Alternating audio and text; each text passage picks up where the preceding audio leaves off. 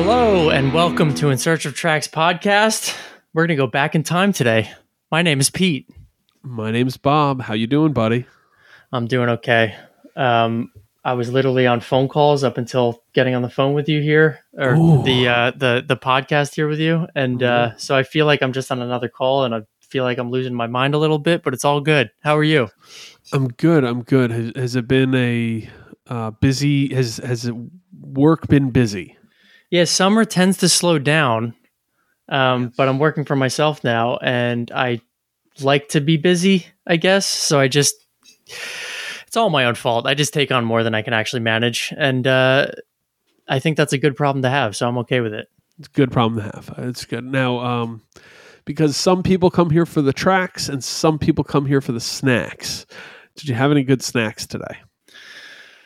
Oh man, um, I had a box of Girl Scout cookies that I specifically hid in my office so my wife didn't know that they existed, Mm. and those ran out today. Oh, so I had my. I had my final cookie, and now I got to find a new secret snack. So that's my next mission for the rest of the week. Okay. All right. All right. Let's uh let's get on that. Um Did you? Uh I did not have any secret snacks today. I had um unfortunate turn of events. Um I have uh um so typically my daughter goes to daycare Monday, Wednesday and Friday. hmm Um weird stuff happened at the daycare so uh no one in her class can go in for the next week and a half or some silly nonsense. Okay. But um, yeah, it's all good. Everybody's healthy. Everybody's safe. No, no worries there. But um, but so I don't have my solo time. got like- it. Uh, solo, no, no, no. Um, so my snack opportunities are limited. What did I eat? Did I eat anything delicious today? Um, I did. Uh, my son is going to a surf camp, which is really cool. Pick him up. Oh, up. that's at- fun. Yeah, next two weeks, pick him up at noon. So we stop, and usually we stop and grab lunch. Uh, today he wanted grilled cheese and soup, so I made that at home. Uh, we did stop to get some of that good cheese, and uh, while I was there, we did get a brownie. Very good. Um, they made a mistake, though, Pete. They made a mistake. Pretty standard brownie, very moist. Really appreciate it. A little thicker than most brownies, which I liked. Pete, do you know what one of my look? It's not going to get you kicked out of bed, but I'm going to kind of look at you sideways when you do it. Chocolate chips in brownies. Why?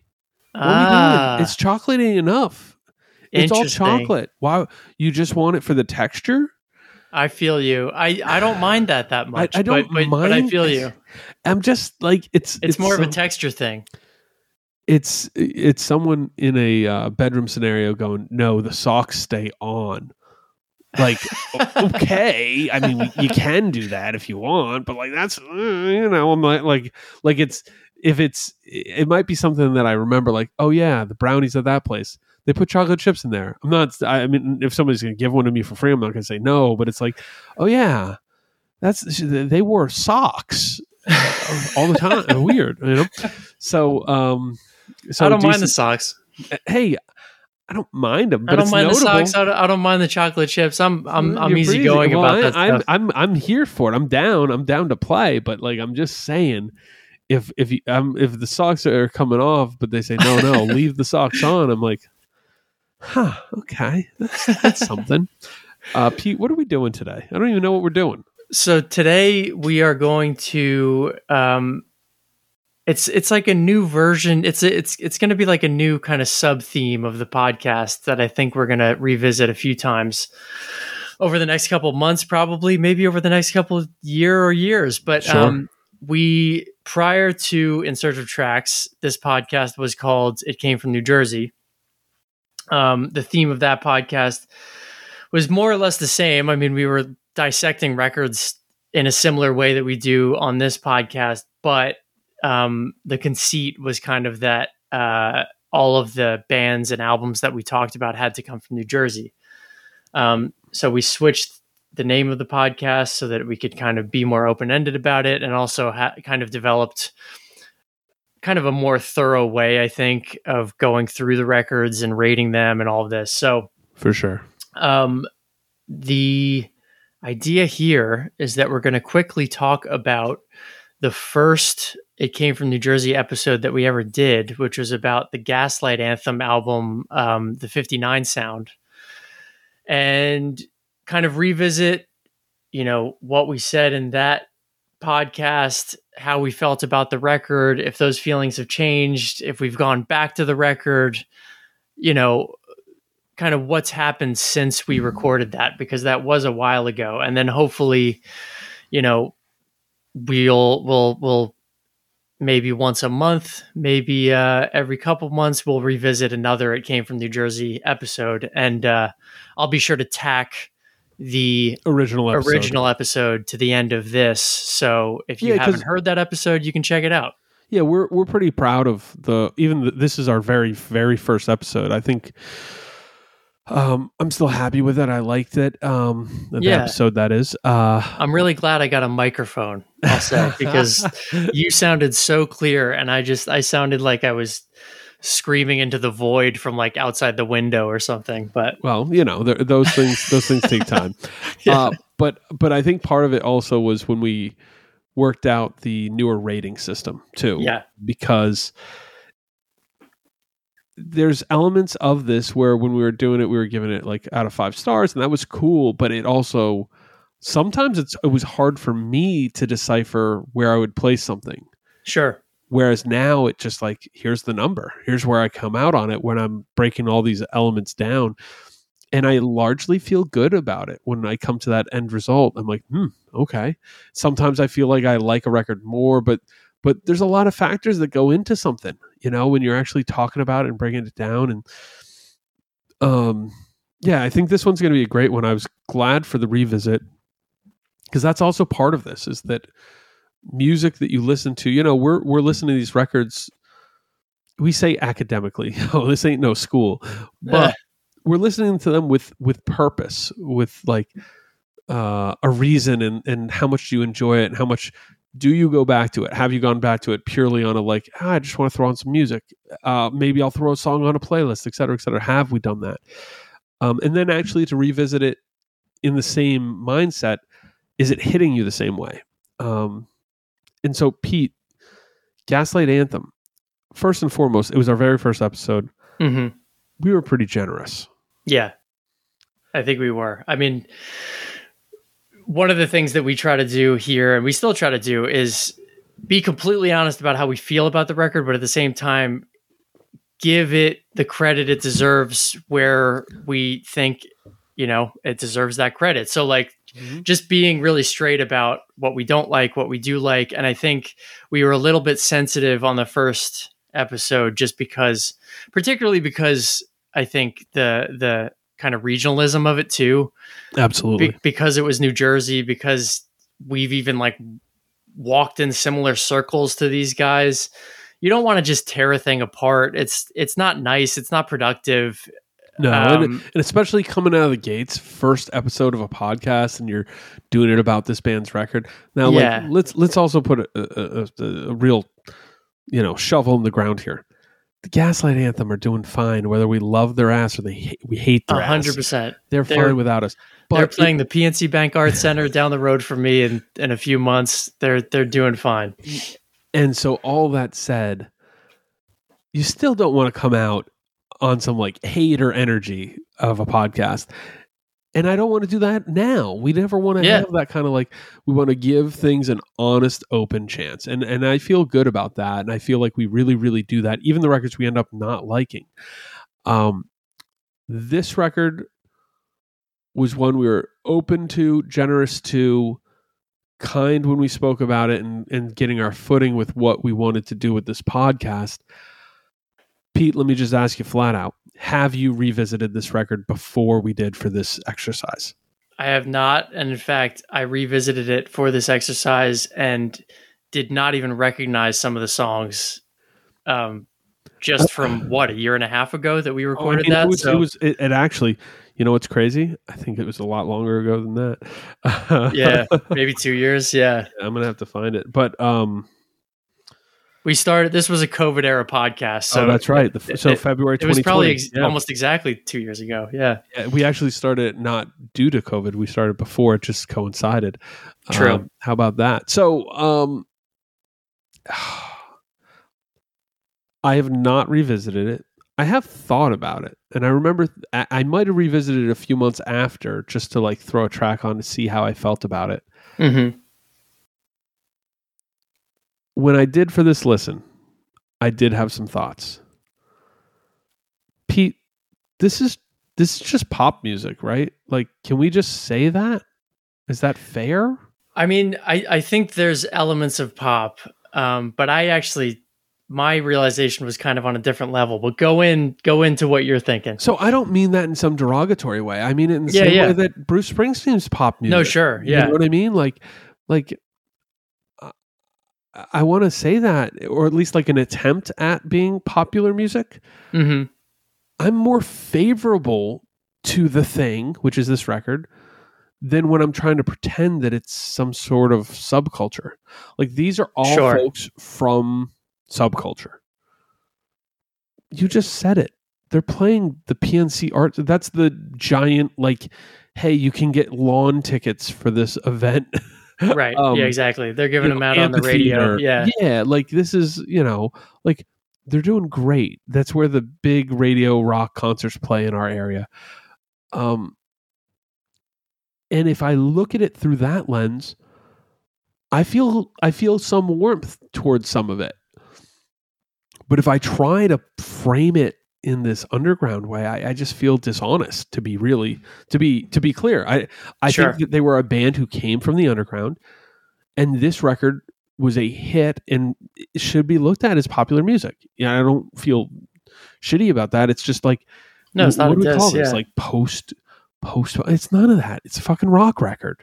yeah, yeah. No, that I mean that that makes sense to me. Um, I will say, so I re-listened to the the episode, and I kept kind of leaning on, you know, they're pulling from Petty, they're pulling from Springsteen, they're pulling from all these things, and but then there's like this kind of Hot Water Music underground feel to it as Mhm. well. Mhm. Um, and I don't take any of that back. I think particularly some of the production choices on the vocals were very Springsteen. Um, other things were very, you know, particularly the lyrical content and kind of the vibe. Mhm. I think is pulling from Petty and Springsteen and all these guys.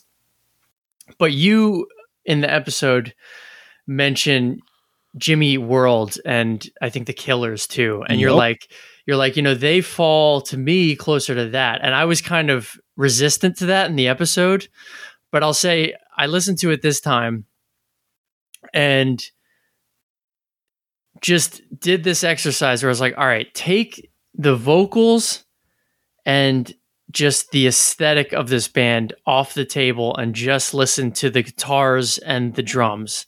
Like what does that sound like?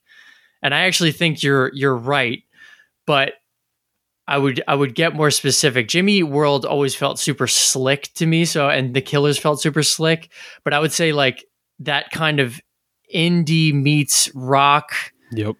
World of like Get Up Kids saves the day, even like Alkaline Trio, Sure, sure. like they fall right in that camp. And then the the vocals are more like Springsteen slash like if we want to talk about underground ish bands like social distortion. So just like talking about classic cars and cowboys and taillights in Nashville, like that Mhm. kind of vibe. That's that's actually the part that completely takes me out. Yes. I just- I Yes, have- yes, I have- I have- I, I have, have- similar notes. Yes. I have like no place for classic cars, cowboys, taillights, Nashville, Elvis, suitcases, whatever. like Sailor tattoos. yeah, I just I I don't care. I just I can't even pretend to care. Um so as a result, like I am just I'm never gonna be a fan because that's just like not what I vibe with.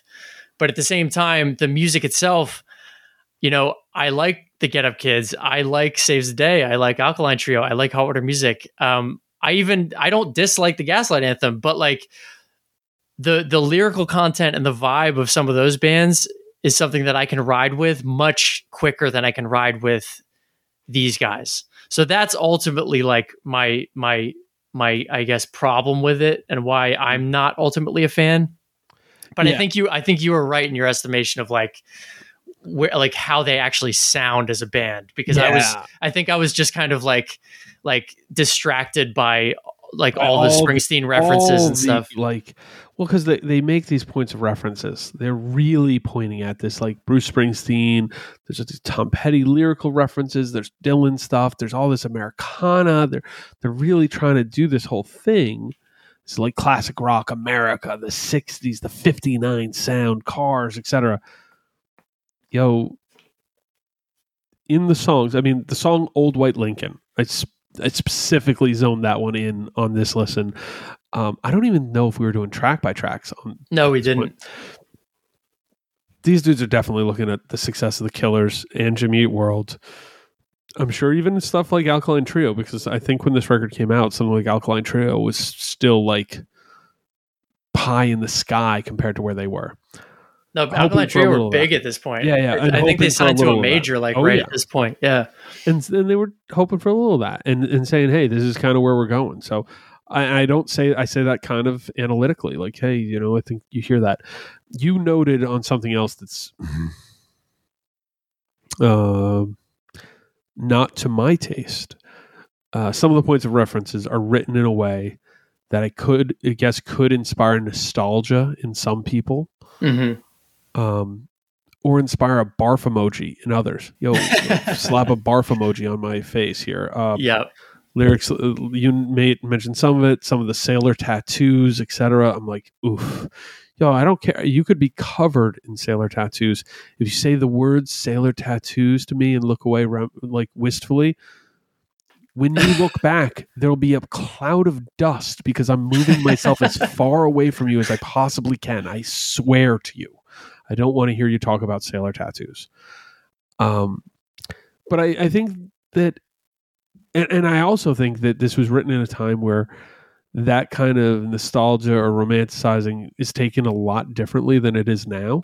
Mm-hmm. Like, like to be honest, you know, when you go through comb through this stuff, um, there's a lot of that that could be taken out of context, and people could be like, mm, is that what you mean? Eh, you know, and uh, I, I am not trying to put that on, on, them at all. I think I think they were going for this thing that quite often rock music is referential and and like self referential as right. a genre, and it's kind of neat. It's kind of cool. I like some of that callback stuff. There's a lot of it a little too much for my taste, and then some of the stuff they're pointing at just oh, um, yeah what I did think, and I kind of hit this, I think the song High Lonesome does it well. When they actually pull on influences that are less like Bruce classic rock, but more like 80s new wave, post punk, dancey elements, you know, like you could even say like late 70s post stuff like Gang of Four, even, but just sure. those they have a little bit more of a dancey element in the, their percussion. I actually really like that. Um, yeah. They don't do it a lot on this record, but when they do, I'm like, okay, cool. I'm I'm here for it. I think there's still, you know, it's cool. Um, yeah, there's definitely moments of this record that stick with me. I mean, uh, the song "The 59 Sound" has actually been more or less stuck in my head since I heard it. Uh, yeah, yo, it's a undeniably catchy song. Like it's yeah. a very good song, even for non fans. Like I think if you listen to it, you'll be like, oh, okay. Even if you're like, I don't like this, you can understand the appeal to someone for sure. Absolutely. Yeah. Um my last comment here, uh they try to do some rock album trope stuff. And my question is why? Why?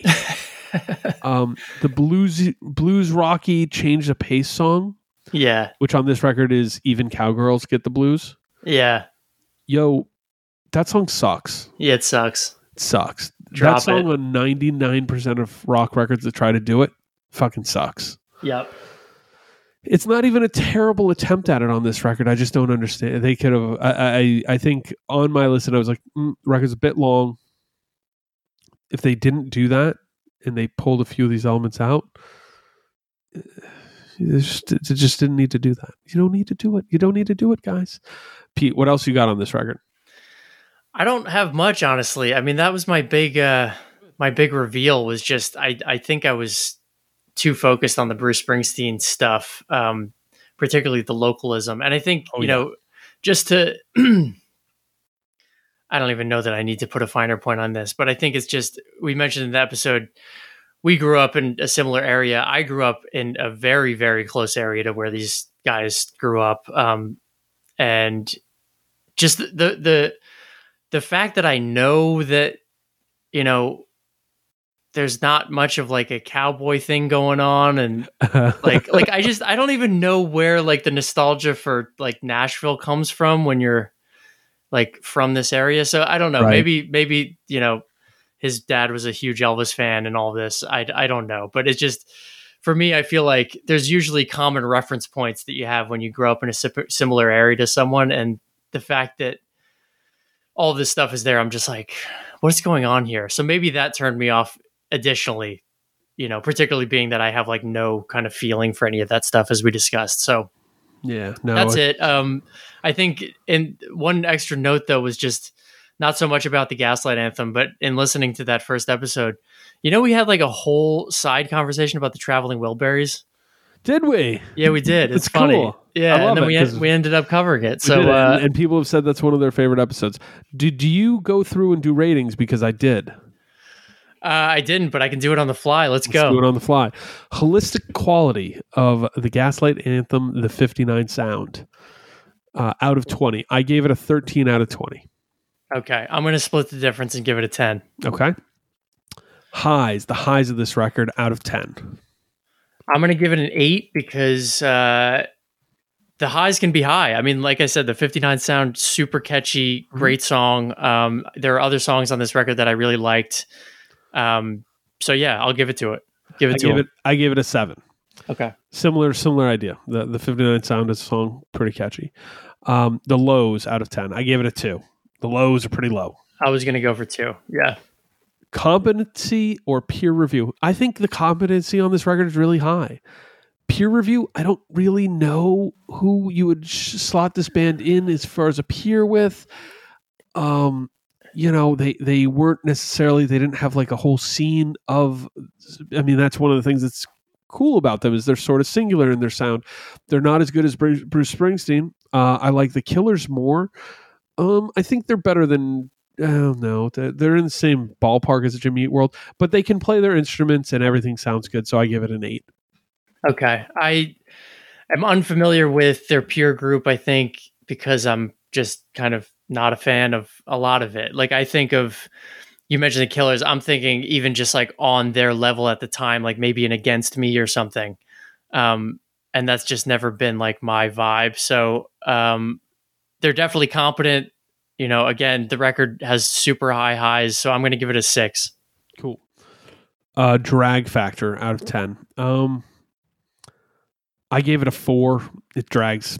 It's just a little long when you Yeah. revisit. Um, No, I'm going to give it a three. I, I I thought that when we first did it, I I think I was a little bit too nice about how it just like kind of breezes by because it does kind of slog at certain points.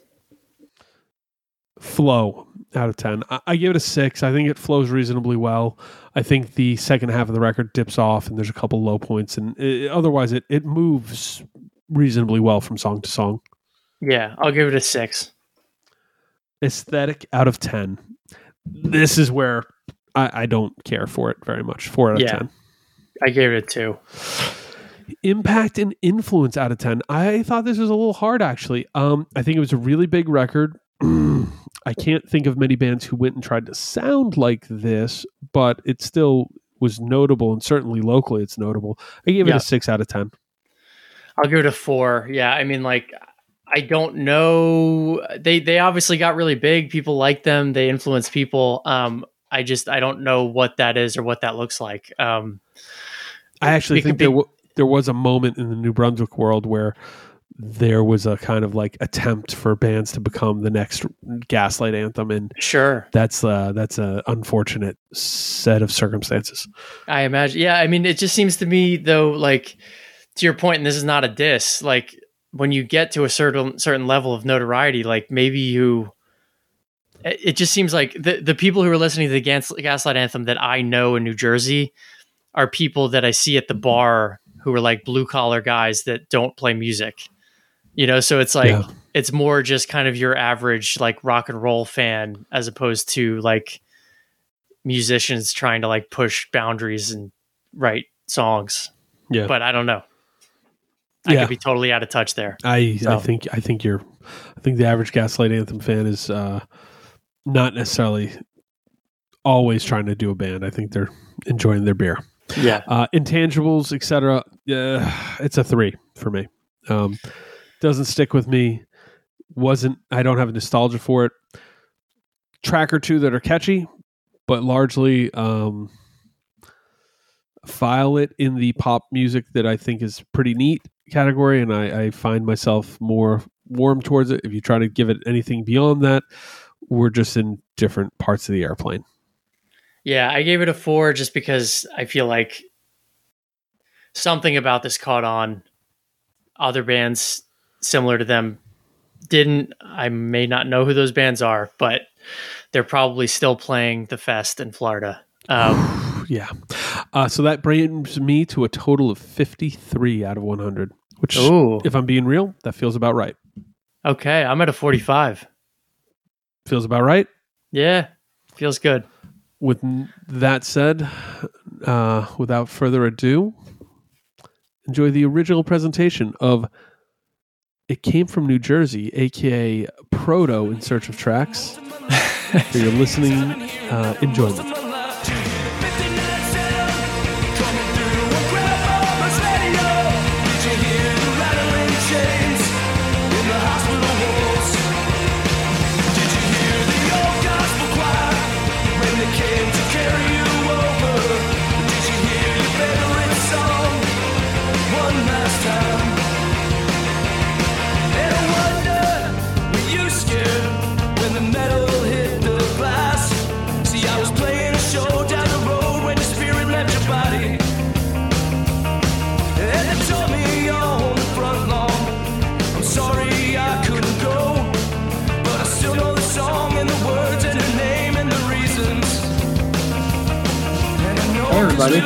It's uh, it came from New Jersey. Episode one is our first official episode.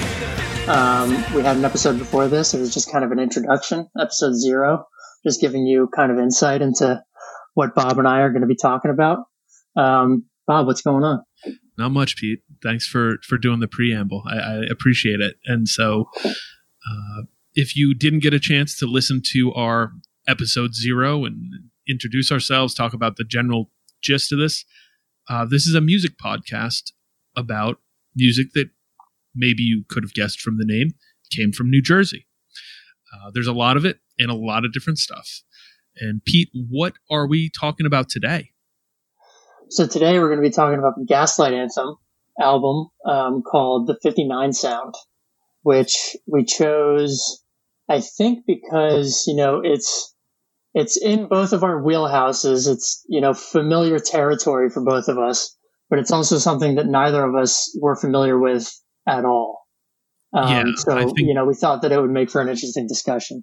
Absolutely. I think that it was kind of a fun jumping off point for us and a jumping on point, hopefully, for people who will be interested in this uh, podcast. So uh, I think that's a great place to start is that this is generally speaking uh, in a world of music that we are both familiar with. However, the record is something that neither of us had heard before, um, if not in the briefest, you know, note here or there.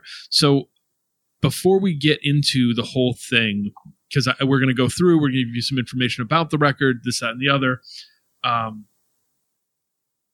was there anything going into this that you were most curious about? I was most curious about how much it would align with like where I come from, right? So like I grew up playing punk rock music and I knew that this kind of came from that. but I also know that they're a much bigger band than that at this point, right? Like they've kind of transcended the kind of the punk, you know, underground thing, and they're playing much bigger venues, and you know, obviously appealing to a much larger audience at this point. So I didn't really know how much crossover there would be, or you know, if if what I was hearing would sound familiar or not. Um, Well, and, and to And- say what you're saying, I think was, is there going to be a disconnect from my experience to this one? right. Yeah.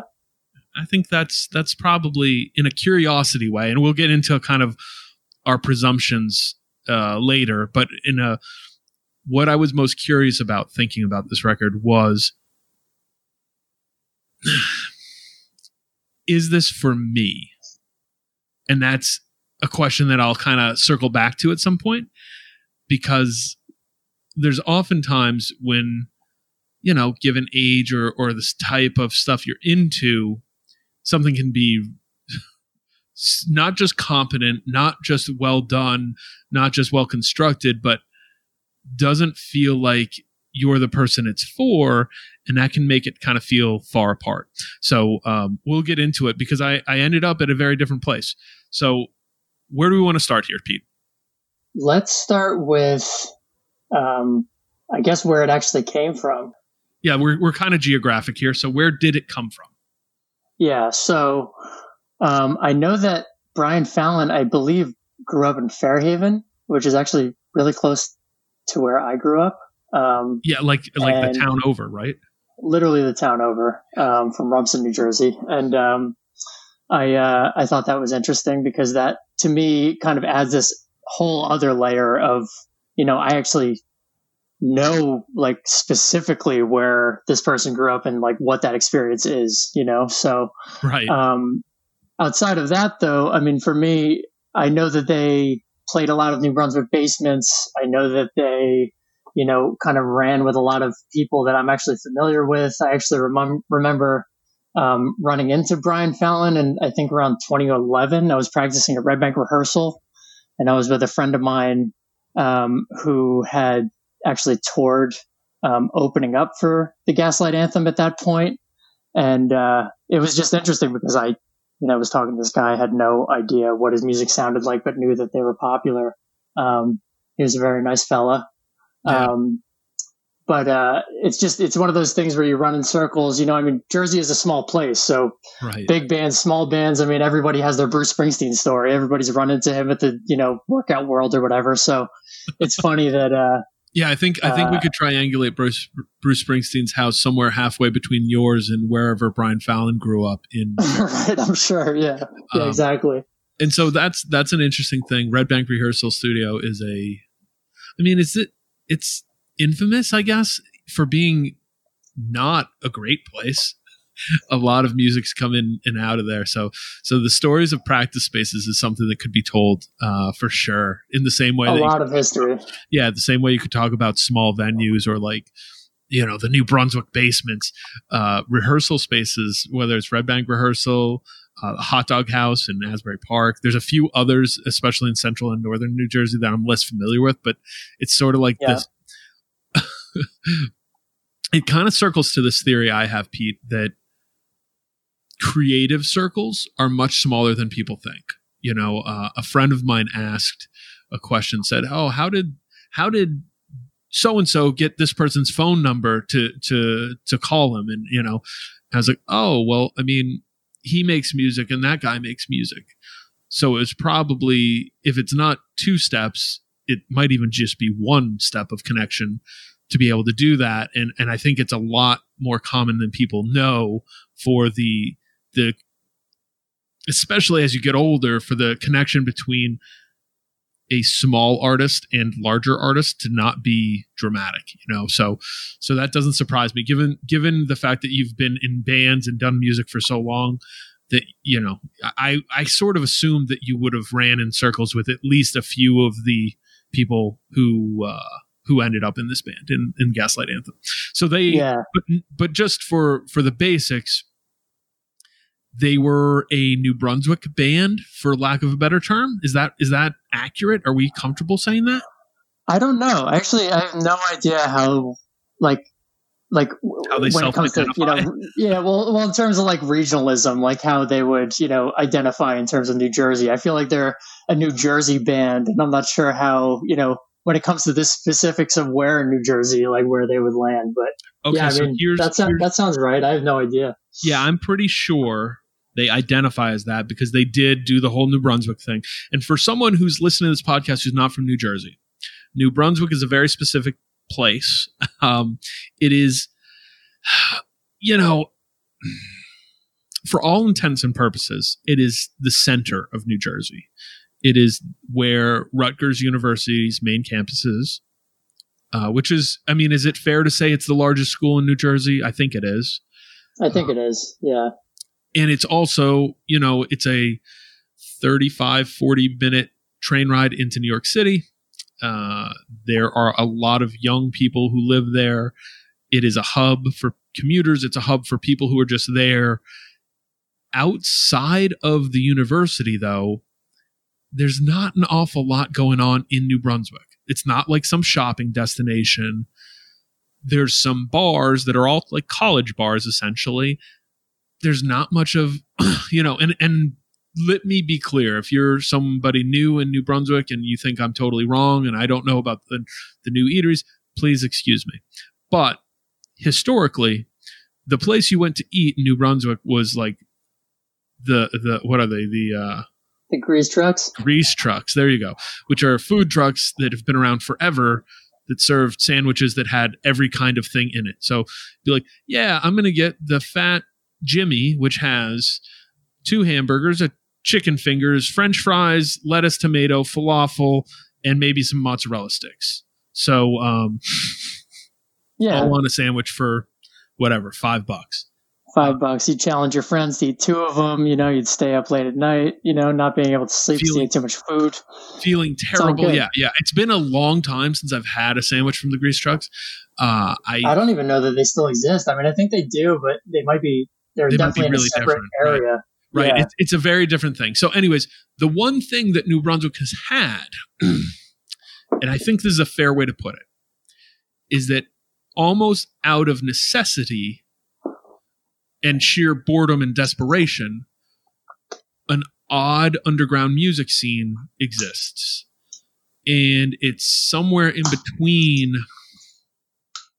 punk music indie rock alt rock, bands trying to make it, bands trying to get to New York, lo-fi, every kind of thing you can think of. It's essentially the AAA to Brooklyn, um, and it's kind of fascinating. And and like to step away from any sort of personal feelings, it's pretty cool that it exists. And you know, the basement scene there has always been well, always since the '90s at the very least has been thriving.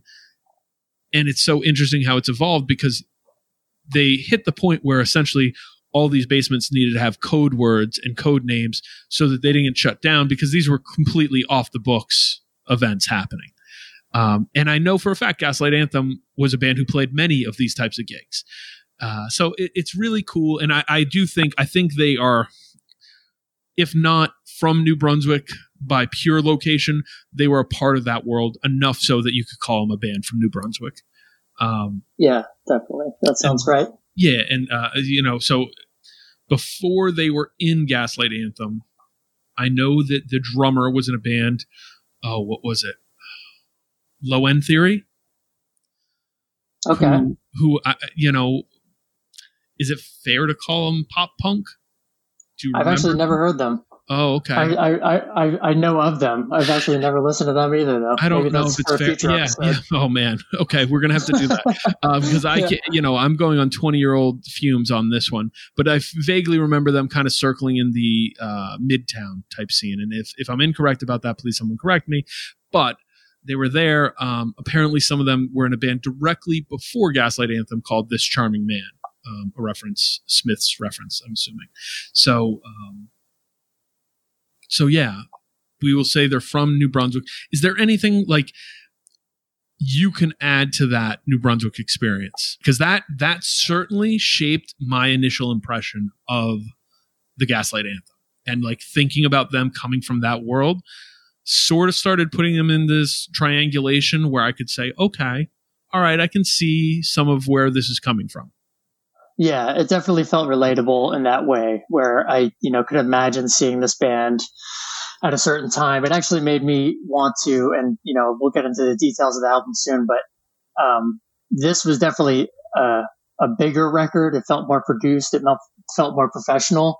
I'm now curious actually to go back to that first album that I did not listen to. Right. Because I feel like that would be something that would really resonate me with me in the way that like, you know, I definitely saw bands like that, you know, and and familiar with that scene in New Brunswick at the time. You know, I mean, um, I was actually I was not living in New Jersey at the time that Gaslight Anthem kind of became big and stuff. Right. So um, I was absent for that, but I was definitely there and very involved. You know, right before that. So um, the the history of it definitely the through line makes sense to me. You know, I can hear it. I was also not living in New Jersey at this time, um, but I lived in New Brunswick. Man, starting to feel old here, but I moved out and moved to New Brunswick from from the Jersey Shore uh, when I was nineteen. I guess in like 2001 and I lived there in 2002 and 2003 until I moved to California. And one of the things in doing kind of the homework for this episode and the story of this band and, and who they were and what their what their shows were like before this record and before they were kind of taking off felt super familiar because the sound on this record, and we're going to get there in, in extensive detail, reminded me so much of of a couple of the guys I lived with who were kind of coming from this punk world. Obviously, we're in rock bands and trying to do that, but we're trying to do something that was a little more accessible.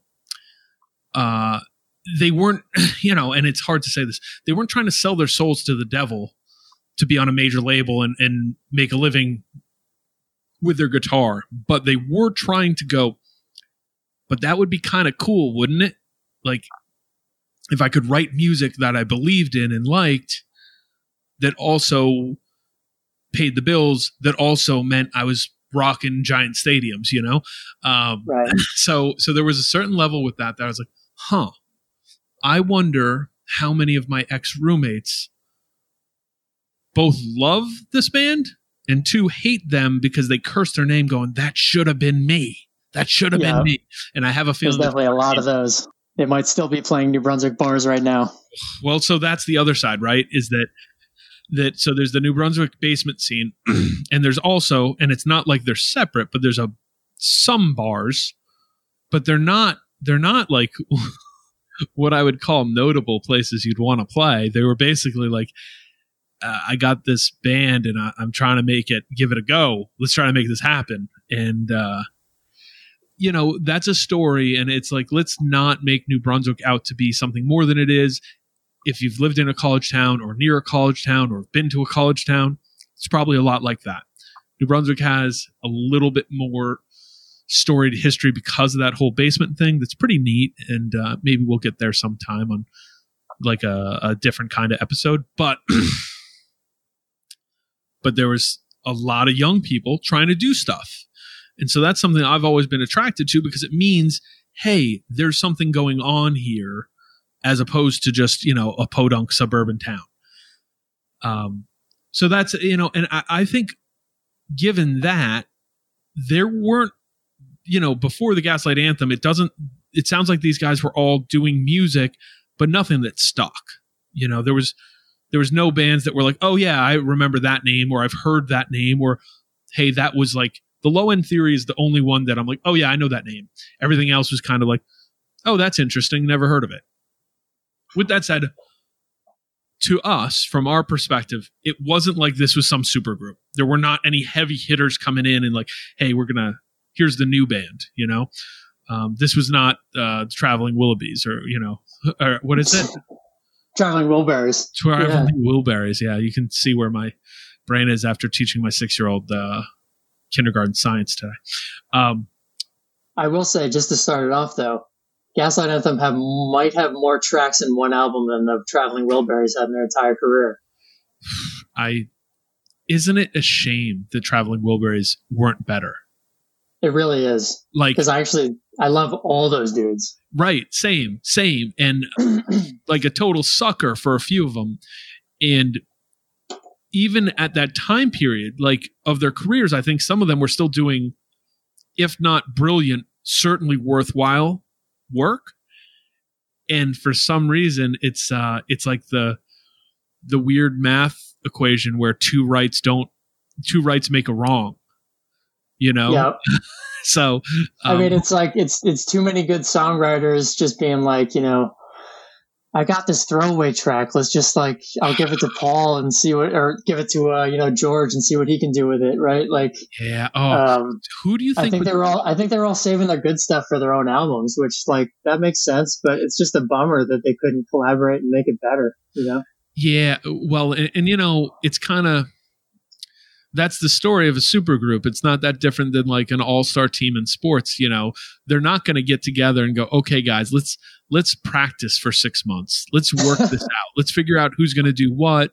You know, George, you're going to be quality control. When something doesn't sound good, you're going to go, "Nah, let's cut that." You know, I was going to ask, who do you think ran quality control? Who was the filter in that band? And the answer is probably fucking no one. Nobody. No, Yeah. It's just, hey, do you got this song? Hey, you do one, you do this one. You know that riff you were doing? I was kind of messing. Oh, okay, let's all work on this one. So, all right, we're good. There we go. Call it. Yeah. Maybe. Uh, all right. I'm going to say this. Maybe Roy Orbison, because the first album is better than the second album. So oh, yeah. This, yes. The second album, precipitous drop off. Big, yeah, big. huge drop off. And yes, and I think I agree with you that there's more tracks on this record. So, Yeah. before you listen to this, did you have any preconceived notions, any assumptions leading into it, whether it was about the band or the record or what it was going to sound like or or any kind of prejudices against it or or things that were like going for it any positives you're like hey i think i'm going to kind of lean into this.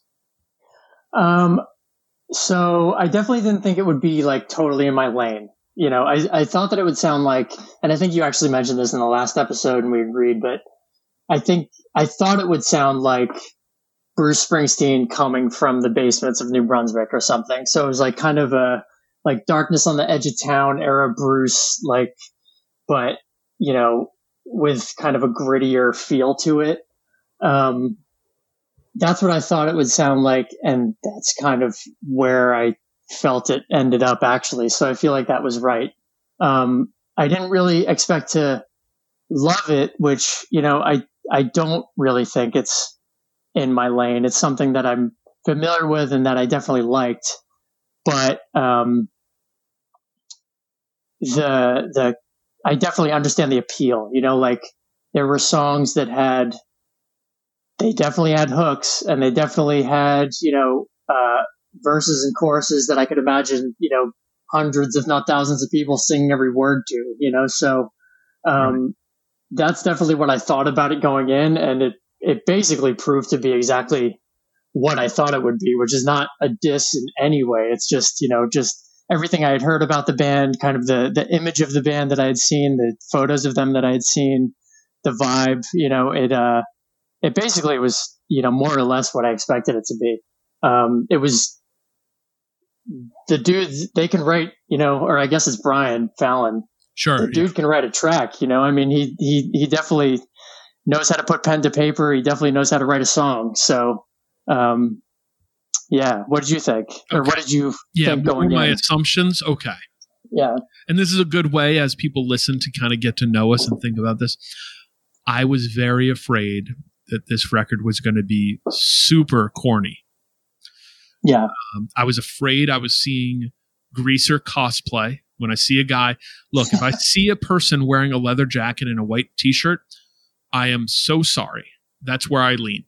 Um, and that's a prejudice. That's a that's a presumption that's not fair because I have now looked at a lot of photos of Gaslight Anthem, and I don't think there's any kind of weird necessary like cosplay. You know, I don't think they were like on some weird shit. I was thinking, I was like, okay, all you hear about this band is Bruce Springsteen, Bruce Springsteen, Bruce Springsteen. Yeah. So I was like, okay. If this is what everyone says, is it am I going to be like, I don't think so? Or is it going to be so on the nose that I don't it doesn't appeal? Or like we've talked about, is this going to be Bruce Springsteen over basement of New Brunswick uh faux rock? And you know, those were some of the things I was thinking going in, you know, fair or not. Um so with that I I don't know. I, if I hadn't, now I've heard it, but before I heard the record, I assumed that there was going to be some real lull, and that when I think of Bruce Springsteen, his hits are hits, and and he's got a couple records that are great, but he also has some real. He has some moments, especially in the middles of his records, where there's low energy and I was like, I wonder if we're gonna if I'm gonna feel a sag in the energy. I wonder if they're gonna try to lean into this kind of the darker side of Americana where it slows down and it's supposed to be soulful and when it's great it is, but when it doesn't hit the mark, it just can kind of be flat. Uh, so that was some of my worries, and I wasn't sure if they were going to do that. I wasn't sure where where I was going to fall in terms of the energy on the record and as a whole. What about you? So you're not a Lucky Town era Bruce Springsteen fan, I imagine. Uh, no, no, I'm not. Fair enough. Um, yeah, I mean, I, uh, I'm not sure. I mean, I, I, I, I thought that there would be kind of energy throughout. Um, I definitely know what you're saying when you say, you know, when you talk about their look, you know, the, the leather jacket, that, that's something that was not really attractive to me. It didn't really make me want to check them out. And um, let's be real. That's not fair. it's definitely not is, fair. Yeah. But that is real. So it's worth saying. And, uh, Listen, you know, to start. Everyone chooses, everyone chooses an aesthetic, right? So, I mean, you know that you're like, you're, you, as a band, you decide what you're putting out into the world. Right. And, you know, you know that certain people are going to buy into that really quickly and other people might take some convincing. Um, That's right. And some and, people are going to yeah, be I mean, buy it. Some people aren't going to care. Some people are going to care too much. Um, yeah. I definitely think it's unfair. I think we care too much. You know, I, oh, I know that sure. I care too much. We definitely fall into that bucket. Um, so yeah. apologies at large. That said, kind of pivoting to the sound, your assumption that there was going to be energy throughout, I think that proved to be true. I think this record yeah you know, to start talking about the sound. Um, I don't think I could say enough positive things about the overall energy at which the record carries itself. Um, yeah, pretty consistently from jump. There, there is a, a high level of energy, and you can feel that in the recording. You can feel that in the production, but you can feel that in the songwriting too. I think if there's anything that I would say has punk roots, it's that the uh, the kind of the level of energy and pace that the record kind of goes by at has that kind of punk feeling, despite the fact that I think sound wise, songwriting, that's about it in the punk box for me. Yeah. Yeah. I mean, it feels, the album feels super hungry to me. Like it sounds like dudes in a room who have been working at it for a while and kind of understand that this is like a big opportunity for them and want to get it right, you know? And yes. I think, you know, given their career trajectory, they did, but, um, oh yeah, you can, you, you, you can feel kind of the pressure that they were feeling on themselves to like, you know, put, put together the best collection of songs that they could. And I think they did a really good job at it. I know for myself, desperation in my rock band songwriting is always important. You know, I think, you know, when when Bruce said, um, "They say you got to stay hungry, and baby, I'm just about starving tonight," I felt that. Right, you know, as the kids say, I felt that. Uh, when you yeah. hear that in in songs, when you hear that in records, that that's important to me. Um, give me your your elevator pitch on this. What is what does Gaslight Anthem, the 59 sound sound like? I mean, you know, I actually, at the, I, I hate to repeat myself, but I do think that it falls into that Bruce category. Um, I think that it sounds like an edgier Bruce Springsteen, you know, like coming out of a different time, you know, with different influences. Um, I actually, and I was, I was going to save this for later, but I actually think it colors my whole kind of perspective of this album. I really see the whole album as pastiche. And I don't even mean that as like a diss in any way, but like a pastiche meaning like they're imitating a variety of styles in like a really obvious way and like celebrating those influences, right? Like that would be like the literal def- definition. Sure. Yeah, yeah. Well, well put. Great word. Like they, they know exactly what they want to sound like. They know exactly what they're going for. They're they're using very very obvious reference points. I mean, like they, Yes. I think they reference uh, they reference Tom Petty like four times in this album. You know, if um, not more, yeah. I I mean, yes. Yeah. We'll, we'll get to some of the references that are very obvious in a way that even casual music listeners should be picking up on. Yeah.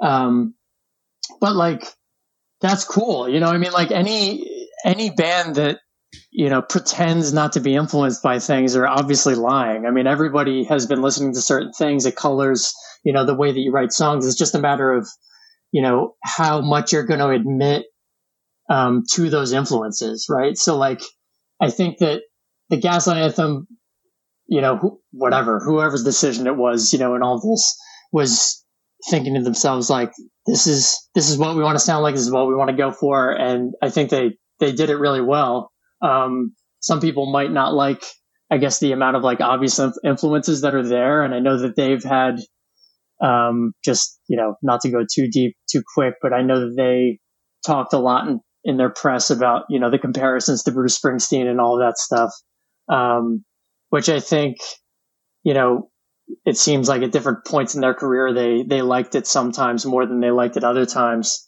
um, and i totally get that you know like when you're when you're writing your own songs you don't want to constantly be compared to you know A single, artists. especially a single reference point. yeah i mean that has to get grating i imagine but at the same time like the influences are definitely there you know um, and i again i think that's totally okay and i think they do a good job at it but um, that was my that was my big feeling on it was just like it was it was a really it was a celebration of like everything they came up on and everything they were into um, and i think they kind of synthesized it in in a really into a great record. I agree and disagree in a few different spots. So let me hit it. One, the Bruce Springsteen thing, I get it. But maybe this is the contrarian in me who's heard it so many times that I feel it. I think I feel it a bit in that desperation in the songwriting. The best Bruce Springsteen songs feel strained, feel pulled, feels like he's just pouring himself out. And I, I do hear a lot of that on this record. Musically, though, musically, this this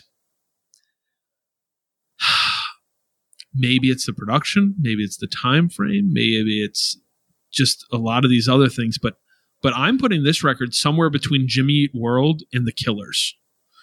Um, that said, your comment on pastiche is so on the nose because I think these guys are referencing classic American rock um, and classic Americana type stuff in this way that is like, okay, we're citing things going back to the roots of rock and roll type things as well as all the way into 90s alt rock, you know? yeah So that's this kind of way, and like clearly the Springsteen thing is in there, like one hundred percent. It's a it's a strain of their DNA, but but when I listen to the music, I go, what would this sound like? And I'll ask you this question: What would this sound like if there was a different singer on it? Would we be making the Springsteen comparisons even half as much? That's actually a good question. Um, I mean, part of the Springsteen thing for me too was, you know, some of the production choices actually like the slapback on the vocals, you know, like meaning Yep. like the, the the major echo effect that was going on on the vocals throughout the whole album. One hundred Like. I listened to the first song and I was like, interesting production choice, you know, for the first song.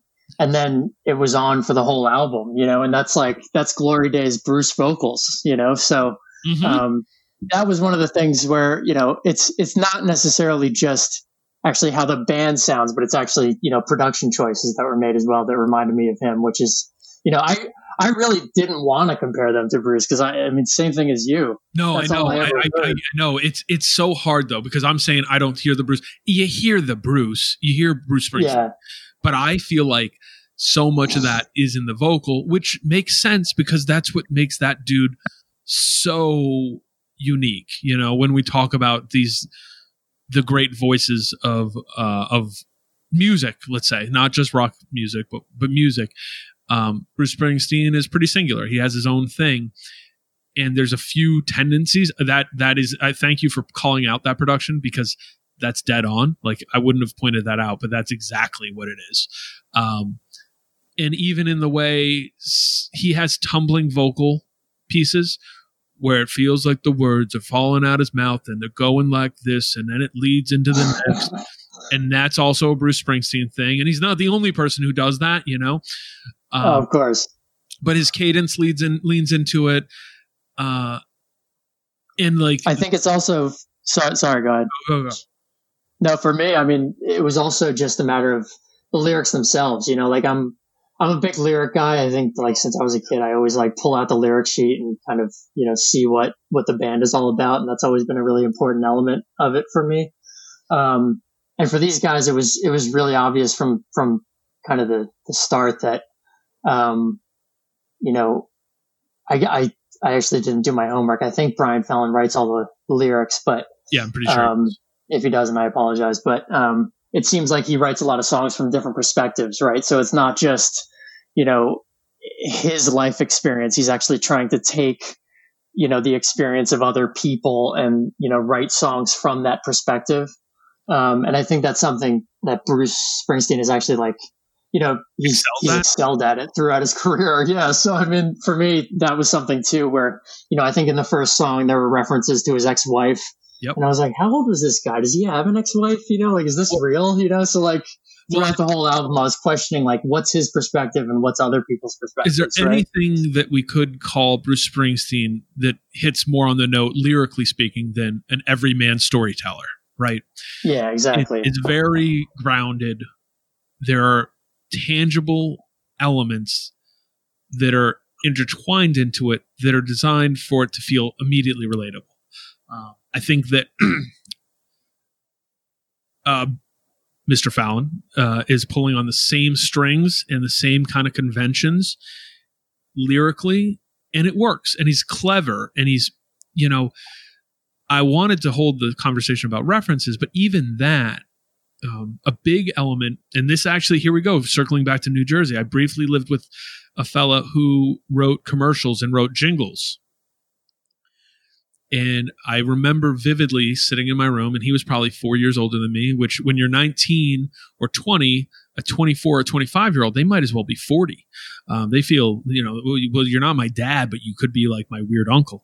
Uh, but I remember him vividly playing, you know, a Third Eye Blind song, Gin Blossoms, these weird alt rock songs, backwards, forwards, changing one thing, full on Milli Vanilli, like dun dun dun dun dun dun, dun you know, because, and it was something that I talked to him about. He's like, look, I won't just use this this song, but what I'm trying to do or find the parts of it, the elements that I can pull or mirror or invert that when someone hears them, it'll be immediately familiar because people like things that are familiar.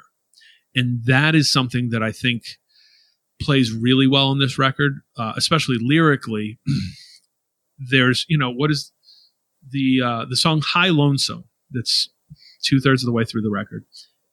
Makes very overt references, and I mean, there's a lot. Like, like we can go through this. It's Counting Crows, Tom Petty, Springsteen, Bob Dylan, Tom Waits, Sam Cooke, Wilson Pickett, Bob seger Johnny Cash. Yeah. Johnny Cash, like so on, so on, so on. You can literally think about what this band, what this lyricist record collection looks like based on some of these references.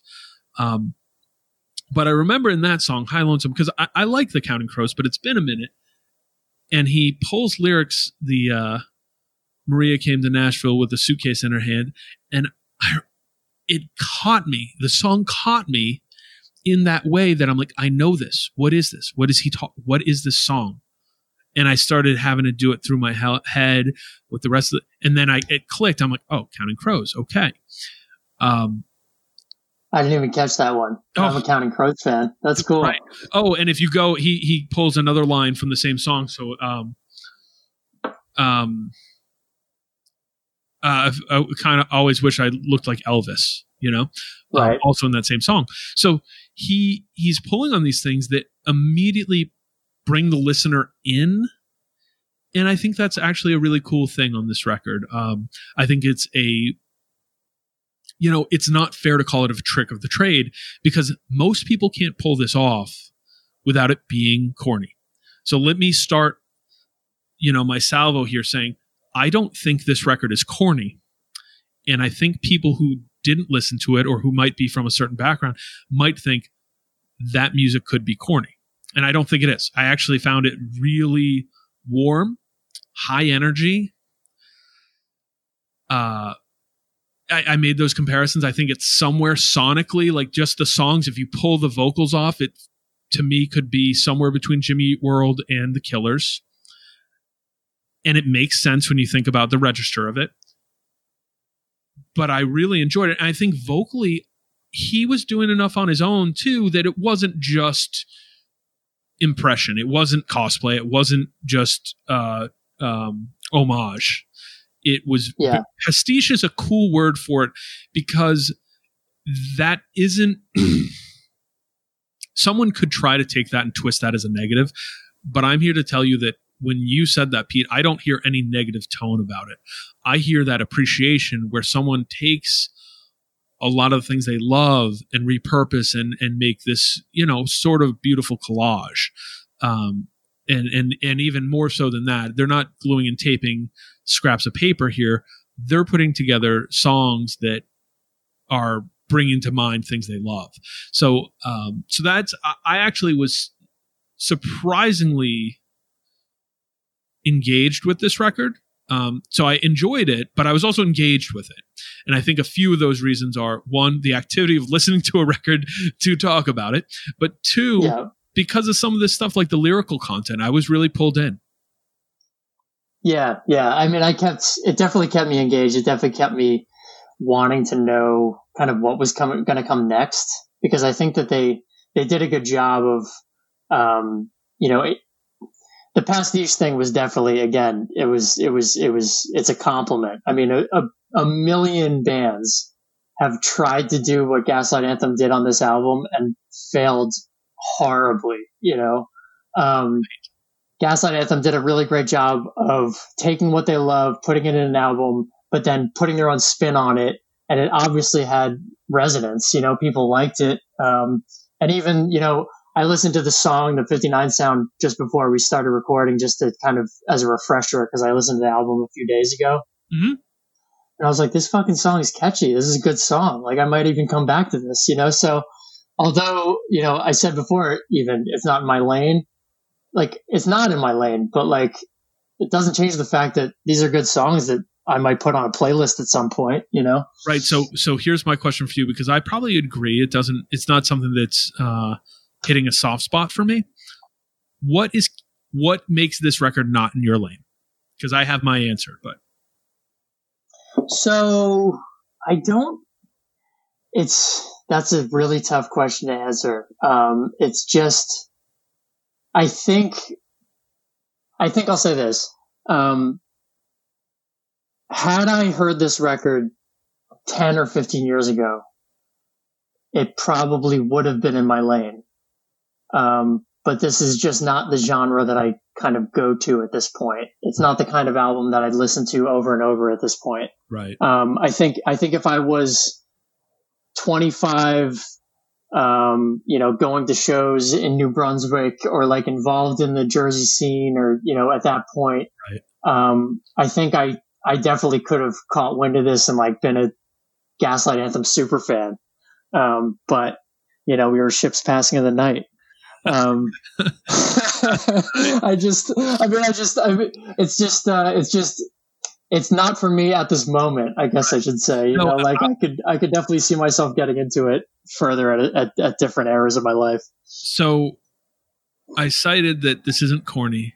I actually appreciate the sound, etc. The productions are a little clean for me for this style of stuff, but that's that's like a personal preference. When I listen to this, I'm like, this is great. This is this is a cool record. Um, I typically gravitate to stuff that's a little grittier. Uh, but that said, I could see myself going back to this, and I, I plan to because I, I want this exercise to, especially when look, we're going to do a lot of episodes where we're very familiar with the music, but this one we wanted to do something that we're not. So with this, I, I was I was pleasantly surprised with how much I enjoyed it, and it's definitely not something that would be in my go-to.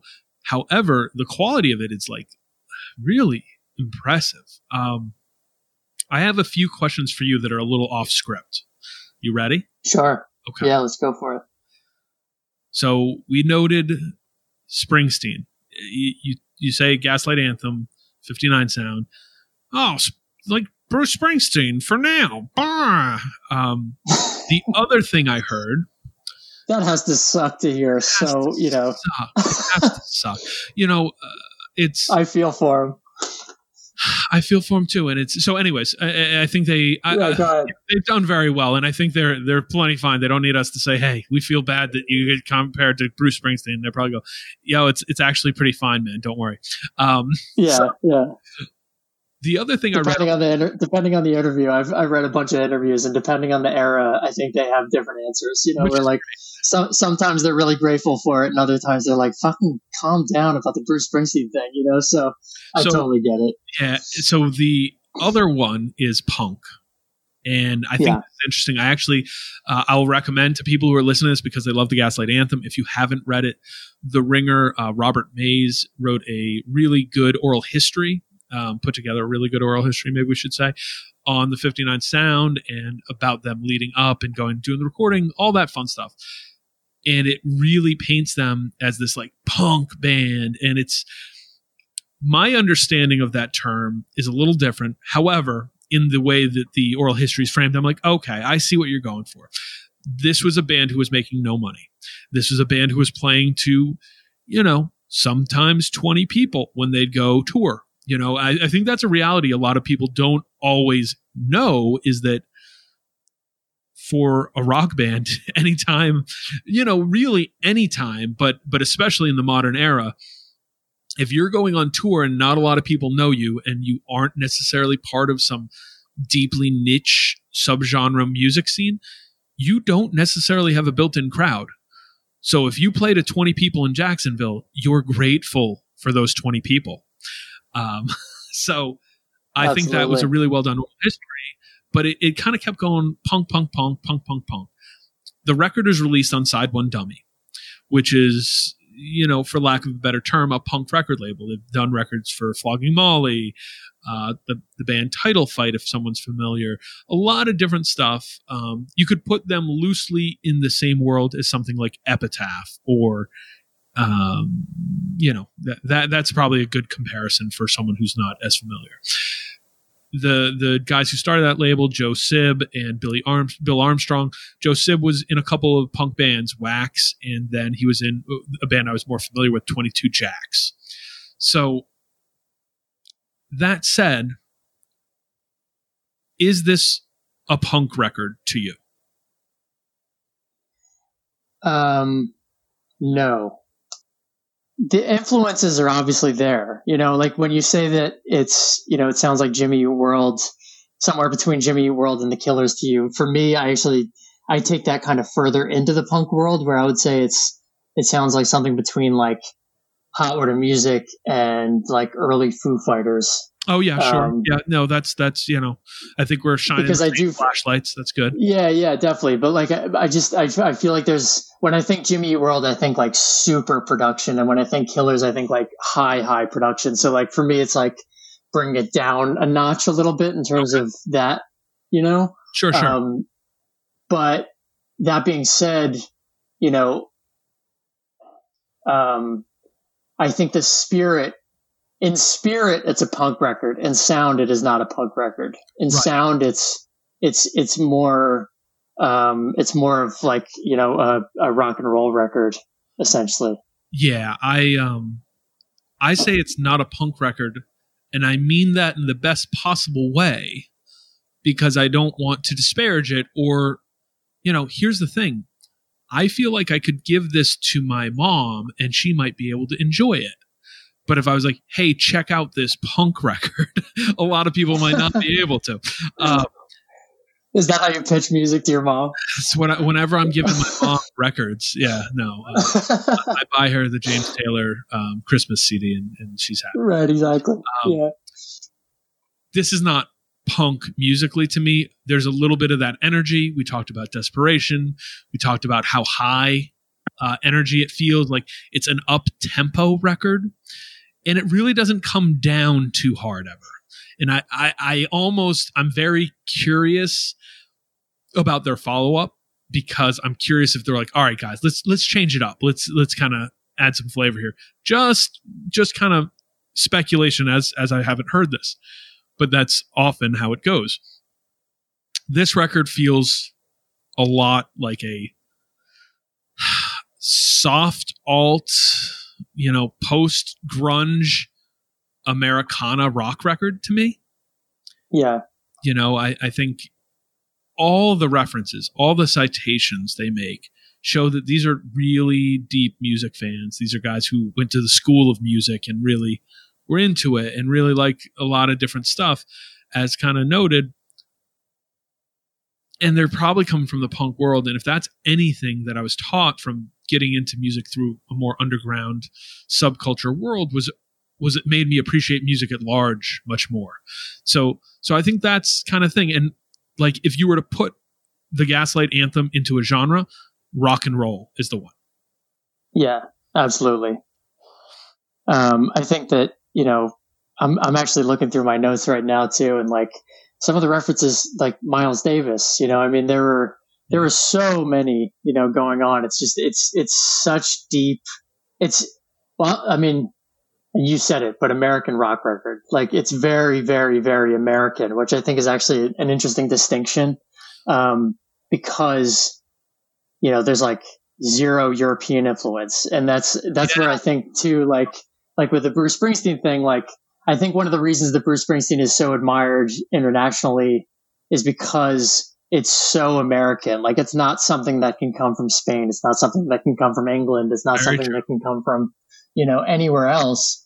Um, and I think that based on what I read, at least, you know, Gaslight Anthem have found that same sort of kind of international fanfare. And I think that that, that same rule applies there, right? Where it's like, it's so like specifically American and intentionally American, you know, where, um, I think that's cool. I mean, you know, they did a good job with it. I think it's really cool. And you saying that made me think one, uh, the prevalence of Britpop as an influence on music uh, of the last 15 or 20 years. It's, it's, it, Yeah, right. Britpop of the 90s. And then if you go to like the, uh, the, the big British music scenes of the, the 80s that have just like super saturated almost everything subculturally here. Um, Yeah, right. from from from you know the indie rock to new wave to no wave to fucking dance music to everything it's it's there's a lot of that british influence um but it made me think of the fact that this is kind of an up tempo record they could have gone clash on this really easily and they don't Yeah. And that song Yeah. I mean, is a reference I'd say, yo, they they steer, they tread that line and don't go there in a way that I would almost ask them, like, did you have to intentionally lean away from certain, you know, uh, structures or or or like you know tricks of the trade to stay away from that? Yeah, definitely. I mean, you said you're curious about the the next record, and I said I'm curious about the first record. I'm. It's really it's interesting to listen to this album kind of in a vacuum, you know, without Oh. that context, because for it. like for for all I know, the first record sounds like the Clash, and then they kind of pared it back a little bit, and the next record sounds like the Killers. Like I have no idea, right? But Right. I'm definitely I'm definitely curious to see um, where they took that because it does seem like you know the reason we chose this record is because apparently this is like the the This album, the you know, right? This So one that everybody yeah, so. Um, so it's it's it's curious to me like what about this was like the perfect kind of pairing of those things you know like they took they took a bit of punk they took a bit of rock they took a bit of americana and they Yeah. kind of combined it perfectly so so yeah I have another another question here. I promise there's not too many. no it's fine go for it if you're going by age and thinking about you know who was who were the rock bands who were supposed to be the next big thing in the early 2000s the early part of 2000 to 2005 the strokes you know the that whole kind of wave of of all of the the bands the the bands yeah the, the brave the stills the kills the bravery all that stuff the vines yeah Yep. Yes. The this kind of lo-fi ink, you know, for lack of a better term, it's like we have major label budgets and are working on in big studios, but we're going to make it sound like we recorded in our garage. Um, we're going to Yeah. make this sound like a late '70s power pop thing, or try. But um, after that ship came and went, I don't know I- mean, this record never got the love that something like uh, "Is This It," "God," or anything from that early era in a public way. But but I think that there might have been a craving for something different or something new to come along um, in terms of a, a rock record that's palatable to a, a larger audience. Do you think this could have filled that void for a lot of people who are looking for something that they could appreciate that was now, but that also had that kind of nostalgia vibe, these kind of references, stuff that made it feel really familiar. so had this come out just so i understand correctly so had this come No, no, out no. kind of at But- that time No, this comes out in the wave. This comes out what 2008 or 2009? I believe 2009. yeah i think 2000 yeah 2009. Um, oh no, 2008. Correct. Uh, to correct myself, summer 2008. Did this come out in a way um, like for people who had gone through this stuff, people who like guitar music, people who like rock music, but aren't necessarily knee deep in in some subgenre? So they they're the casual listener, you know right right could this have been something that felt fresh and new to them given what had just gone through for lack of a better term mainstream rock music for the past decade before it you know what i mean Yeah. think about that I definitely think so. I mean, I, I think that um, I love the Strokes. At least I, I let me actually clarify. I love the first Strokes album. Aside it's that, fantastic not a it's, a, it's just a very good record it's a great record Yeah. you know it's a great record. But but that being said, it's really unemotional. It's totally detached. It's like it's like alcoholic cocaine addict music where like it's just like you're so you're you're you're so deep in whatever your vice is that you actually like have no feeling for other people. Like that's that's actually like what that album sounds like to me, and it's in the best way. Like I mean, it's like in the spirit of like the Velvet Underground, where you know I'm not sure that uh, Lou Reed really gave a shit about anybody, right? And I think Uh, that like yeah. shows through in music. But that being said, like too much of that stuff and too much of that sort of like like too cool for school like vibe will definitely get tired. And I think that by the time this album comes along, that stuff was pretty tired.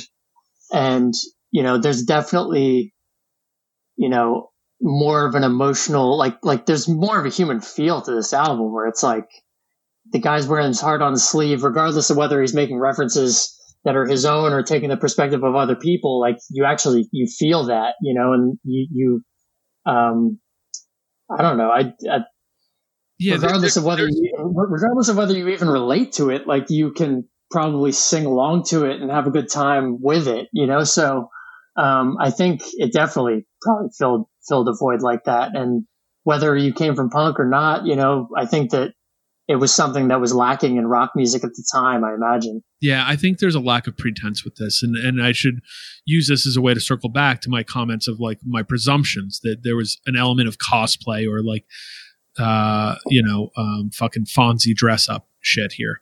Um, Yeah. when you actually listen to the music, you can see why so many people really, really attach themselves not just to this band, but this record specifically, because it does. It, it lacks pretense.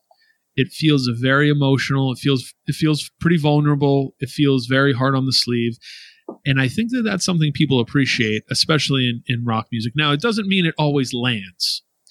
Um, just in the same way as people appreciate actual human emotion. If someone is bawling their eyes out, many people's first instinct is to look away or get out of the room. You know what I mean? So that's a line that has to be tread lightly.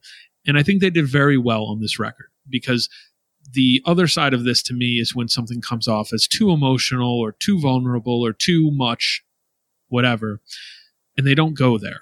Um, but in the same like I, I also really appreciate that first strokes record but it is distant and it feels removed and detached. And you know a critic could say aloof um, but that could be said for lots of great things. So i'm not mad at that. I do think this felt like a breath of fresh air and i'm surprised that it um, that it didn't get bigger if i can be totally honest. Like i actually when i listen to this i go oh this feels like it hits a lot of chords that could have gone very big at different time, points in time. And make no mistake, this band's done very well for themselves. I'm sure more than a couple houses have been been been bought and sold on the backs of of this recording and their work as a band. So kudos, uh, much praise. But at the same time, this is a band who it's like, wow, they they feel like they could have been even even bigger if they hit at the right exact moment. You know. Yeah. This is an album, by the way. There's a couple singles for sure, but you can listen to this whole record straight through and not feel like, all right, skip, skip, skip, eject.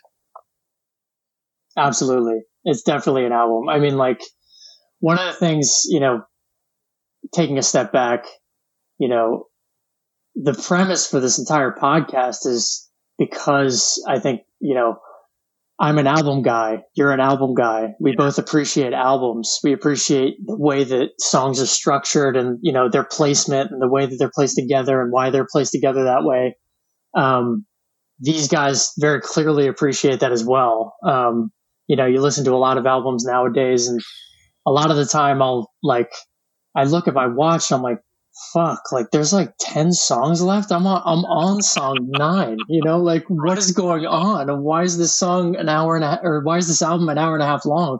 You know? Yeah, it's, Um, it's like, this- oh, we're just going to take as many stabs at this as we can. 19 songs? Sure. Hopefully we get three hits. Right, exactly. We're bound to make a Spotify playlist with like 25 songs on this album. Um, but yeah, I mean, this, this, this, as an album, it was, it was, it was really well, well played, you know? Okay, question. Yeah. Who is the target demographic for this record? Um, And that's to say really to, the, didn't get- to the uninitiated uh, target demographic, the people that this record is for. Um, because I think this is a fun question. Go ahead. it's, and again, I don't mean this with any mean spirit whatsoever. I just, I think, I think it's for anyone in their twenties who is curious about music and curious about literature. Um, there are a lot of literary references here. There are a lot of, um, you know, like deep historic musical references here. Um, I think, you know, you obviously have to have some interest in rock and roll. Um, but I think that there's, it's one of those albums that you can go back, go back to and you're going to catch references over and over. Um, you know, like there was a Tom Robbins reference, um, even Cowgirls Got the Blues, right? Like that might be a song for someone initially, and then they're like, oh, that was a Tom Robbins book. I'm going to read that book, you know, and then it brings them into this whole other world from there, you know? So, um, I think it's, it's, it's definitely like candy for the, for the curious listener. If, if, if you're, if you're looking to get references out of that. And I, I say, I say people in their twenties, which is, you know, again, I don't mean to diss anybody. It's just I feel like people are gen- generally more curious in their twenties than they are in their, you know, teens or thirties. You know, It's such a shame. I would say because I agree with you. It's just it's just to pull it out to that. It's such a shame because losing curiosity is a sign of uh, sign of something. Sign of boredom. Um, or yeah, lack of interest, and that's such a shame. Um, I think I would extend this. I, I think for somebody in their twenties, for sure, you should hear this record, and um, it probably speaks to you. Uh, if you go to a small college town, you will definitely appreciate this. If you are a bored teen or twenty something uh, in suburbia, you will certainly appreciate this. I would also extend this to people in their 30s who are looking for something new and they like rock music and they just need something new with a little bit of get up and go for them because of all those references we're talking about. I do think that Tom Petty references might be lost on most people under the age of 35. I do think Yeah. that even beyond that, like Bob Seger, Bob Dylan, you know, all these other things are going to be lost on some people. But for those people who it is, this might be a thrill. Uh, additionally, people who are looking, people who are into American rock music should hear this, and people who are curious about it. And that could be kind of anyone. I thought this was a very broad appeal record, and there's going to be plenty of people um, who it's like, oh, that was cool. I'm good. But there might be some people who haven't heard this record who really attach themselves to it. Yeah, for sure. I thought to myself too, um, while I was listening to it, that um, a big distinction for me with music has always been how it's done live.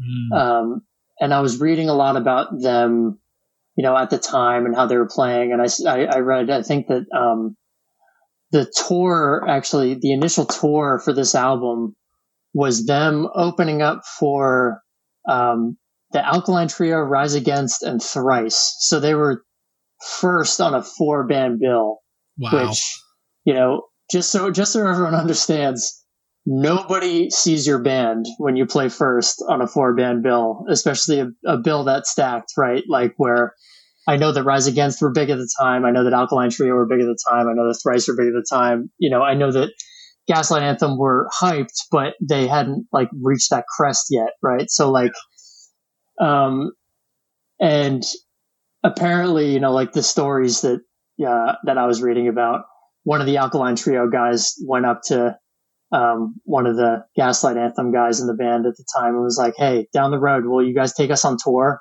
which like, which to, which, which to me like signifies like they were going at it so hard and like, and like so hungry that those other like more established fans at the time kind of recognized that like this band is going to take us over. It's only a matter of time, you know? which is impressive Um, to say and and exactly what you you said about this you're the opening band on a four band bill of that caliber playing that size venues you're likely playing you know i want to say 30 minutes after doors but we'll be fair and say an hour after doors and that means you're not at half capacity in most places and You're lucky if you're at half capacity. Yeah. and it's something that's kind of if you are unfamiliar there's the term opening for slayer um, there's a few bands now rise against isn't one of those thankfully and, and like big credit to a band like that or even bands like thrice who do it as well their fans are are people who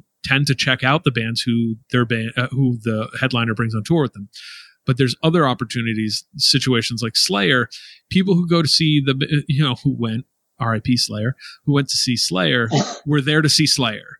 And your band whatever it could be a slayer knockoff it could be the best new metal band that's ever existed it could be the best threat it could be anything that's incredible that these people would absolutely love has the slayer stamp of approval. However doesn't matter. Doesn't matter doesn't matter. The people want to see slayer get the fuck off the stage. Uh, major credit to a band like Ga- gaslight anthem doing that because that's you know I, I think it's interesting to think about their journey um, because this is a band who was doing the hey we're touring and playing to almost nobody but we're trying to go at it and and f- from what i understand it was that attitude and energy put into the live show that that kind of got them really put on radar for Side One Dummy, which obviously led to the the release of this record. Absolutely. Yeah. So And it's one of those things that makes me think to myself, like, you know, I wish that I had seen them at that time because it would put it in a different context for me, you know? yeah, absolutely, absolutely is. So um, okay. Uh, what I would ask you is, are there any records that you would recommend? So we said who we would recommend this record to. Are there any records that if somebody who's listening to this who already loves Gaslight Anthem, um, is there a specific record or or band you would recommend for them to check out if they heard and love Gaslight Anthem? Um, hey, if you like this, you should check out this. Um, it's not, it's not a direct connection, but I would, the first thing that came to my mind is hot water music. I was going to say you mentioned them. I think that's a, a it's not analogous musically, but I think if you like this record, you should check out Hot Water Music. Yeah. It, it, it comes from, actually, I mean, it comes from a similar world. Um, I think the influencers are different, but I think that, um, a lot of the, just the, the feel of it, the, you know, the, the lyrics, um, kind of the emotional, um, you know, the emotional parts of it are, are similar. Right. Um, I think that, yeah, I think that someone could definitely appreciate it. Specifically, I would recommend maybe Caution or, um, A Flight and a Crash. I think people would like if Yeah. they like, uh, this album. and I, I would note that Chris Wollard, who's also in Hot Water Music, uh, did some additional vocals on this record, and I think he was involved a little more than that as well. So, um, Oh, I didn't know that. yeah, which Did you know that Dick, Dicky Barrett did guest I vocals on did. this? That was one of the funny little pickups. Like that's a voice that's kind of unmistakable too. So, um, I heard that voice and I had to just I went immediately into the credits credits and was like, oh, okay, yeah, that's it. all right, so uh, that that's the 59 sound. You got anything else on it? Um, I think I'm good. I, I I did think that it was interesting um, how they, you know, again, like it took about a year for them to really get recognized for the album, and it wasn't until kind of Hyde Park and Glastonbury when they had that actual Bruce experience where Bruce played a song with them and Brian Fallon played a song with Bruce. yeah, Um, and all of a sudden the record you know, doubles in sales like that. Like basically, record blows up, everything's crazy. I mean, it's just it's it's one of those things where you know, again, like, um, I hate to be that on the nose about the influences, and I hate to even even give credit to Bruce for their success because it's definitely deserved, regardless. You know, but I think that um, it's little moments like that that are interesting. You know, where um, like it would have been a shame if this album had been, you know, just swept under the rug and like not recognized at the time. Um, so had things played out differently, I'm curious, you know, what the trajectory would have been. Agree. Um, so two questions that I brought up on the zero episode zero. Is this record good? Is this well played? Yes, well put together. undoubtedly. Like you can't everything Yeah. No, everything I mean- very solid. No, I mean, listen, you could be a total hater and like you can't deny that this is like like even if you think it's a bad genre, it, like it's the best of a bad genre. You know, what I mean like like I don't care what your what your uh, you know, critique might be. I think it's they're definitely very good at what they do because a million bands have tried to do this and you know, not many of them succeed and they I I think they definitely succeeded. Absolutely. Um, and did you like this? Yeah. Me too. I was yeah, again. I was mean, very pleasantly surprised. Not surprised. Surprise is the wrong word. It's not fair. I was not sure, and I was happy. Uh, I'm happy to report I enjoyed this record. yeah i mean i uh i think that it uh it accomplished everything it set out to do i think that it was it was a really good record start to finish i think that um it it made me ask questions you know which is something that an album kind of rarely does, right? Where it's like, I wonder what the album before this sounds like, and I wonder what they did after. Like, it's it's definitely a band that had potential, and it made me curious about that. Which, like, dude, I mean, you know, most bands you hear a song and you're like, do I want to see what comes next? Right. You know, so It's it's To- it's, it's a yeah sink or swim on one song, and yeah, so to sit through like a 40, 40 minute album and like really think about, you know, like what they've done and where they're going, uh, they definitely, you know, it's a good album. They one of, accomplished one of the they highest set out to do, I compliments think. give is that if you listen to it, and you went, oh, I wonder what everything else sounds like. Yeah, for sure. So, with that said, 59 sound. We're we're we're we're with you. Thank you the Gaslight Anthem, and uh, we'll kind of who knows. This may or may not be our final stamp on this. Maybe we'll revisit this conversation uh, here, there, or sometime else. Um, for now, For sure. There are a lot, there are a lot of Gaslight Anthem albums, so we'll Yeah. see. that's true. For now, um, I'm going to put you on the spot. What are we doing for our next record? So I think that, you know, I'm thinking of eras, I'm thinking of decades. You know, we, we just did Gaslight Anthem, that's obviously the 2000s. Yep. Um, going into the 2010s. Maybe we bring it back to the 90s, um, because that's, you know, an era that both of us kind of grew up in Sure familiar with too. Sure did. Um, what if we talk about the band Monster Magnet? Oh wow. Okay, let's do it.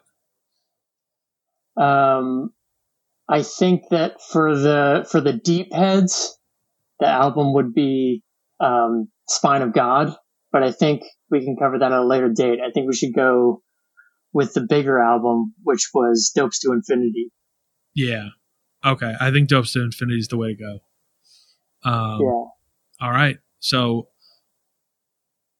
leading into this, Monster Magnet, a you know, hard rock, kind of not space rock, but like heavy. definitely. I Would see. I, I think they would. I think I think they would prefer to be called space rock, and Well, I think that I think might that's probably. Yeah, you know what's fantastic on this is some of the references um, for for my peeps out there who enjoy comic books. Uh, the second song is called Negasonic Teenage Warhead. Um, that's um, uh, I'll discuss that next week a bit. This is a big band, um, sort of locals to the Jersey Shore, which is fucking cool, and uh, I think it's completely overlooked. Um, but it hits our wheelhouse. I think this is one that has a lot of opportunity, and it's been a minute. I've heard this record many times, but it's been a while, so I'm excited to uh, dive back in. Yeah. Yeah, I'm a fan. Um, and, but to be honest, you know, this was never my go-to. My go-to, um, I heard, I heard them initially through Beavis and Butthead, um, which I think was a lot of people's first introductions to them, probably. Yeah. Um, but then, you know, I was always a big fan of Superjudge and Spine of God, which are the first two albums. Yeah, Superjudge Um, is one I think of when I picture a record in my head. It's Superjudge, but why don't we do um, Dopes to Infinity? Just I think that might be the easiest in for this band. Maybe. I think that's where we start Yeah. for sure. Yeah. Fuck yeah, I'm excited about this. All right, so Cool. uh, everyone, um, thank you for checking us out. Pete, I think we have socials and an email. Is that correct? We do. Um, it is at it came from NJ Pod um, on Instagram, Twitter, and Facebook. You can find us. And the email is Email is it came from njpod at gmail.com. feel free to shoot us a line any of those places. Throw us a follow. We'll try to make it interesting and fun. Um, and yeah the more you engage the more we'll be able to uh, have deeper conversations. That's kind of what we're here for. Um, pete. Yeah, I mean, ultimate, ultimately, we'd love to be hearing from you know everyone out there on anything that you guys would like us to talk about because ultimately, you know, I mean, there are only so many albums from New Jersey. There are a lot of them, but you know, um, obviously, we want to be talking about what you guys are, what you guys are curious about hearing. So let us know. all right thanks pete we'll talk soon Okay.